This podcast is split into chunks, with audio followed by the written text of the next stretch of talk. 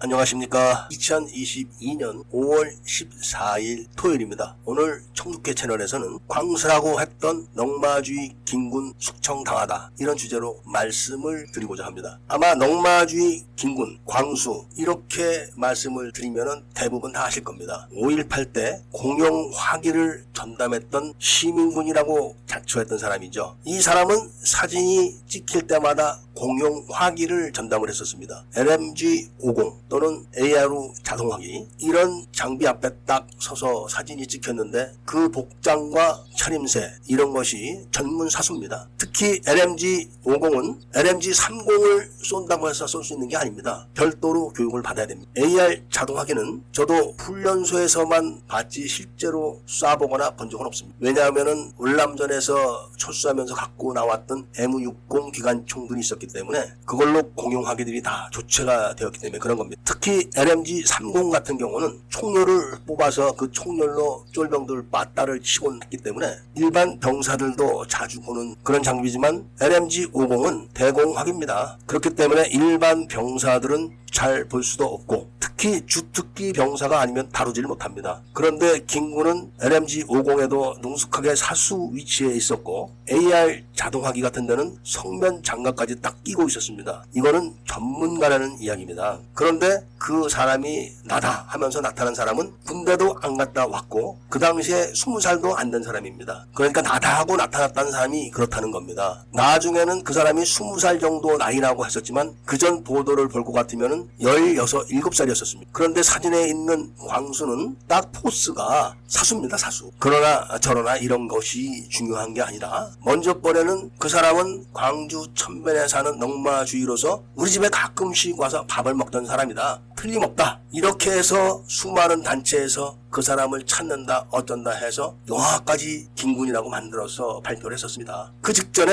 다 기억하실 겁니다. 전두환이 광주에 와서 사격 명령을 내리고 갔다. 미국 CIA 정식 요원이 목격했다. 그 사람은 미국 대통령에게 직 접 보고서를 쓴 사람이다. 이렇게 나서가지고 온 언론들이 다 떠받들고 난리 법석을 치다가 미국 CIA 요원이 아니고 통역사인 게 들통나는 바람에 쏙 들어가 버렸습니다. 그런데 그 사람에 대해서 우익단체에서는 고발도 하지 않았습니다. 매사가 이런 식인 거죠. 그런데 역사라는 거를 이렇게 주물럭 주물럭 해도 되는 겁니까? 바로 이렇게 주물럭 주물럭 해서 없애버린 사실이 무엇이냐면은 그렇게 저 사람들이 공수부대가 집단 발 포를 해서 광주 시민을 수천 명을 죽였다. 수백 명을 죽였다. 이렇게 주장했던 집단 발포 사건인 겁니다. 그러면서 그 집단 발포 사건을 사실화시키기 위해서 5월 21일 01시부터 밤 12시까지 24시간 동안 사망한 61명을 전남 도청 앞에서 공수부대가 1시에 애국가가 울려 퍼지는 가운데 다 쏴 죽인 거다. 이렇게 화려한 휴가라는 영화를 만들어서 전 국민을 속였고 조갑제와 지만원 같은 사람을 또 시켜가지고 1시 반으로 또 그 시간을 합리화를 시키기도 했었습니다. 그런 사람들은 바로 공수부대 지휘관들, 그 지휘관들의 소송 자료 또는 직접 만나서 인터뷰를 하면서 공수부대가 몇 시에 사격을 했는지에 대해서 국민들에게 알려서 신뢰를 줘 가지고 지금까지 버티다가 최근에 뉴욕 타임지 표지에 있었던 청소차 시신 수백 구 이야기가 나가자 이제는 도청 앞 집단 발포는 없었다. 아예 그런 사실조차 없었다. 이렇게 또 주장을 바꿨습니다. 그러니까 광주의 모든 사건을 쥐고 흔들었던 전투교육사령부의 윤은정 사령관이 후임자가 와서 기다리고 있는데도 불구하고 4시에 도청 앞에서 사격을 했던 11여단 퇴각 명령을 직접 내리면서 육군 본부에서 철수 명령이 내렸다고 했었습니다. 그런데 그 윤은정 사령관이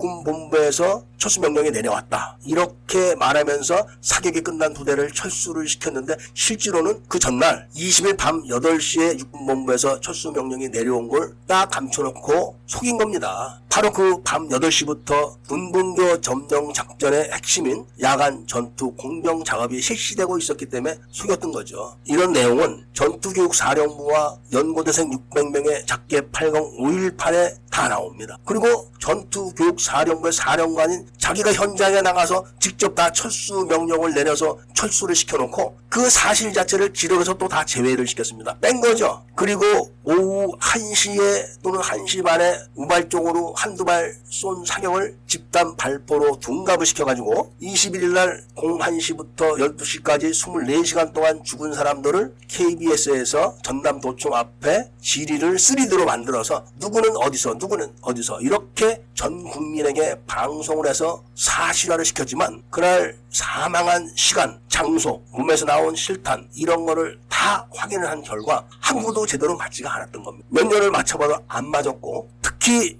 특전사 요원들이 진술을 한 내용. 그러니까 머리띠를 하거나 완장을 차거나 빨간 티셔츠를 입고 차를 몰고 공수부대에게 돌진을 하는 그런 운전사를 골라서 쐈다. 이런 내용을 제가 봤기 때문에 신동국 중위를 찾으려고 5년 이상을 헤맸던 겁니다. 필리핀에서 비행기를 타고 광화문까지 갔는데 공수부대 옷을 입은 사람들이 5.18 이야기를 하면서도 신동국 중위를 찾는다 그러니까 연락처를 안 줍니다. 그리고 우익단체에서 절대로 저에게 연락처 를 안 줍니다 그랬다가 선구자 방송의 대표가 신동국 중위를 만나게 해준 겁니다. 그리고 신동국 중위와 인터뷰를 하게 해줘서 그거를 촬영을 해가지고 지금 일단 앞에 부분 네 편만 찍어가지고 유메이커에서 방송을 하고 있습니다. 그 내용들이 지금까지 세상에 알려진 5.18 내용하고는 완전 다른 내용이라 그 용감한 선구자 방송 사장님도 영상 타이틀 앞에 모든 책임은 출연자분들이 지겠습니다. 이렇게 자막을 달아놨습니다. 그러니까 세상에 알려지지 않은 내용들이죠. 제가 신동국 목사님을 만나서 유기한 시신이 12구가 아니냐고 하니까 259에서 459가 된다고 해서 제가 놀랐었습니다. 그러니까 이 사실을 제가 알게 될까봐 신동국 중위와 저를 만나지 못하게 했던 겁니다. 그 이야기를 듣는 순간 제가 천리안과 하이텔 시절에 봤던 뉴욕 타임스 표지 사진을 기억을 한 거죠. 수십 대 청소차가 열을 지어서 가고 있고 맨 뒤에 청소차 적재함에 실렸던 시신들 얼굴에 하얀색 페인트가 칠해져 있고 손발이 깨끗했습니다. 썩진 않았습니다. 그 시신이 그때 세어본 기억으로는 24구가 넘었었습니다. 그런데 정확하게 셀 수가 없었던 것이 이미 마구잡이로 죽은 상태에서 경직된 시신들이라 차곡차곡 쌓지를 못한 겁니다. 그리고 신동국 중위는 자신이 사격을 한 사람이기 때문에 그 당시에 현장에서 누가 누구에게 명령을 내리고 누가 어디에 가서 실탄을 타왔고 이런 걸 정확하게 기억을 하는 거죠. 사실이니까. 그리고 조갑제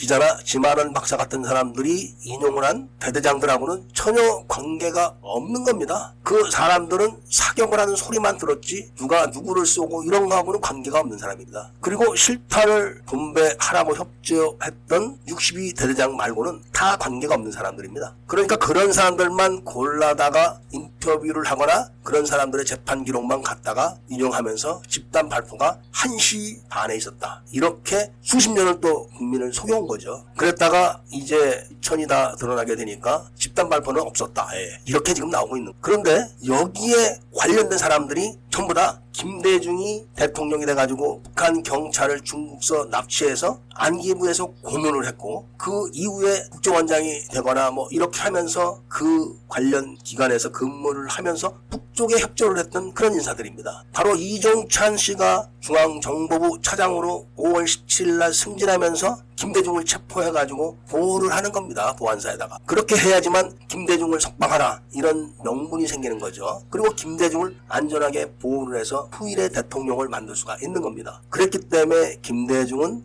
같은 동지라 이종찬을 자신이 당선되자마자 정권인수 팀장으로 임명을 해놓고 대통령이 되자마자 안기부장을 시킨 겁니다. 그래가지고 둘이서 짜가지고 북한 경찰을 중국서 납치해서 안기부에서 고문을 한 겁니다. 왜? 바로 한나라당이 휴전선에서 총 쏴달렸다는 이 총풍 공작을 하기 위해서 그랬던 겁니다. 그리고 김대중은 자신이 대통령이 되자마자 내막을 누구보다 잘 알고 있었기 때문에 유공자를 갑자기 5천 명 이상으로 늘려놓은 겁니다. 그러니까 5.18 사건은 그 당시에 시내에서 시민들과 진압군이 돌멩이를 던지고 몽둥이로 후려갈기고 이것은 아무것도 아닌 겁니다. 그냥 높은 데서 작전 짠 대로 희생이 된 것 뿐입니다. 왜 5월 18일 날 첫 번째 사건이 아시아 자동차에 칼빈 총을 들고 들어가서 협박을 해가지고 차 두 부대를 강탈해가지고 김대중 일당들과 나주에서 무기고를 털어가지고 그날 광주 교도소를 습격하기로 한 게 실패한 겁니다. 요거를 싹 빼놓은 겁니다. 겁니다. 그렇지만 아시아 자동차에서도 목격자가 있었고 나주에서도 목격자가 있었고 그리고 신축했다가 영상으로 기록을 해놓은 겁니다. 그러니까 전남대학교 앞에서 학생들이 학교에 공부를 한다 이렇게 해서 경비병들과 투석전이 벌어진 게 최초 사건이다. 이렇게 속여가지고 교과서에다가 실어가지고 지금까지 42년 동안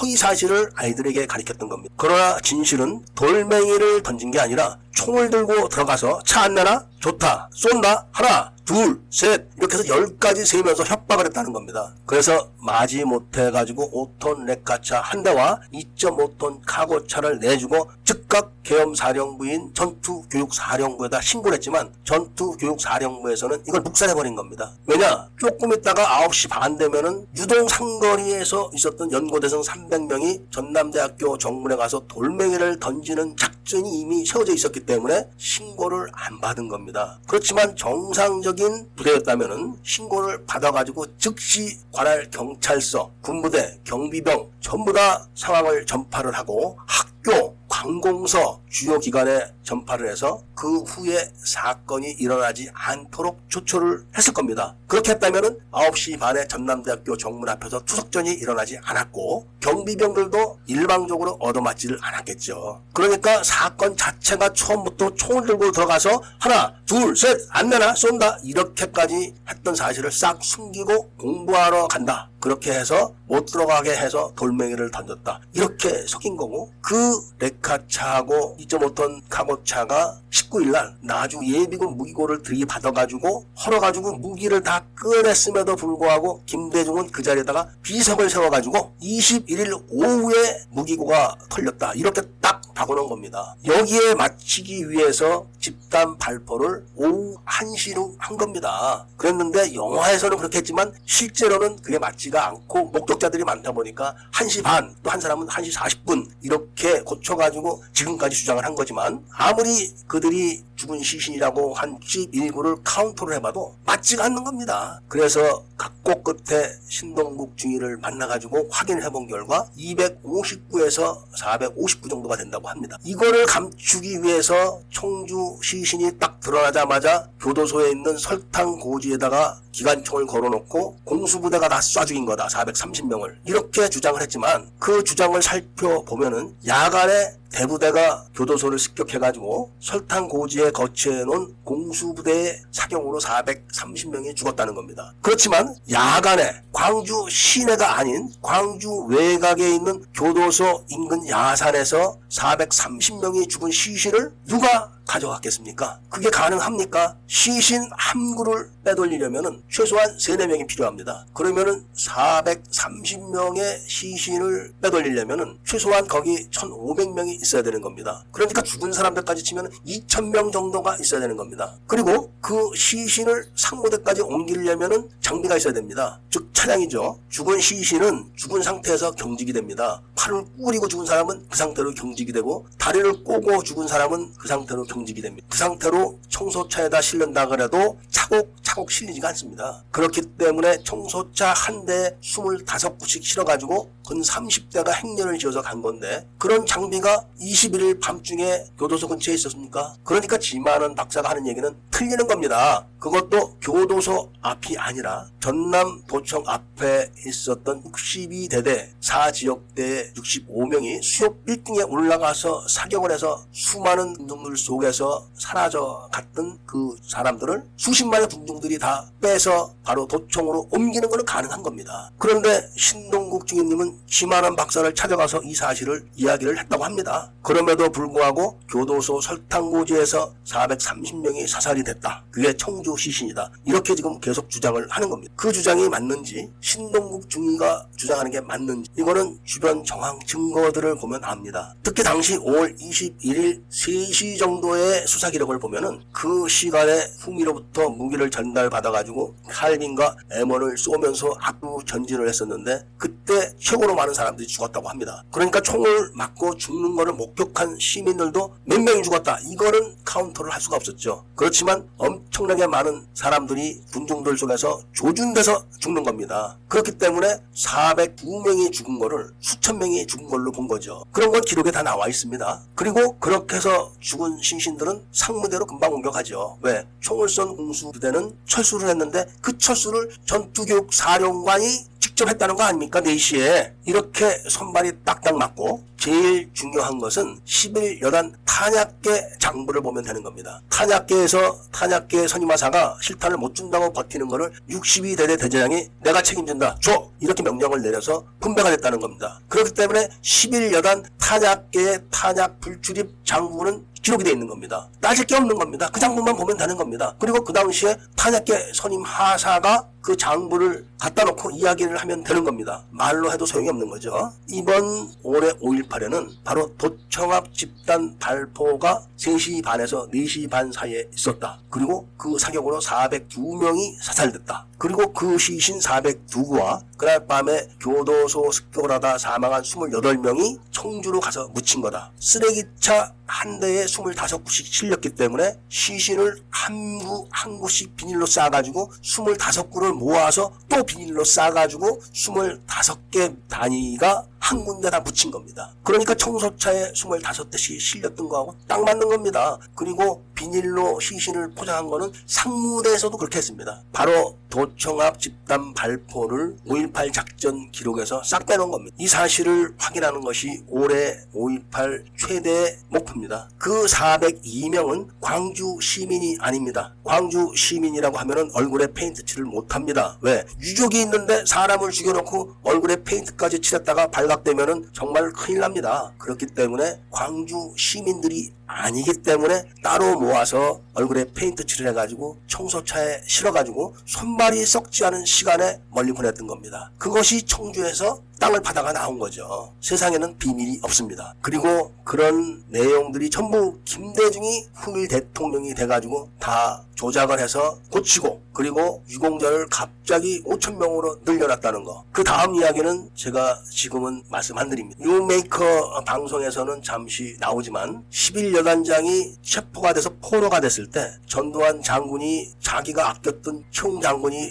행방불명 돼 가지고 반비쳤었다고 합니다. 그걸 이종찬이가 보고 연락을 취해서 풀어주게 만든 겁니다. 제가 켈러 부대장이 북한에서 핵기지 도면과 화학기지 도면 그리고 핵실험한 흙한 사발을 갖고 와가지고 정원에 못 들어가게 했을 때 그때 느꼈던 분노했던 심정과 지금 심정이 거의 같습니다. 이 세상에는 비밀이 없습니다. 그렇게 감쪽같이 비닐에 잘 싸서 묻어놨던 시신이 포크레인에 의해서 세상에 드러날 줄 누가 알았겠습니까? 지금 노르웨이에서도 김대중 북한 경찰 납치 사건을 알기 때문에 굉장히 어려워하고 있습니다. 노 벨상을 받기 이전에 사람을 납치해서 감금하고 고문을 정보기관에서 했던 사람이 노벨상을 받아갔기 때문에 입장이 난처해진 거죠. 그리고 그 공작도 이종찬 씨가 한 거 아닙니까? 이제는 대한민국이 더 이상 망가지면 안 되기 때문에 하늘이 이렇게 사실을 하나 하나씩 내주고 있다 이런 말씀을 드리면서 청주회 장군을 척결하는 시민 모임에 대한 지원을 해달라는 부탁의 말씀을 드리면서 오늘 이야기를 마치고자 합니다. 청총모 홈페이지에도 많이 가입을 해주시고 재능도 기부를 해주셨으면 대한민국이 제자리로 돌아오는데 많은 시간이 단축될 거다 이런 부탁을 한 번 더 드리면서 이야기를 들어주신 데 대해서 감사의 말씀을 드립니다.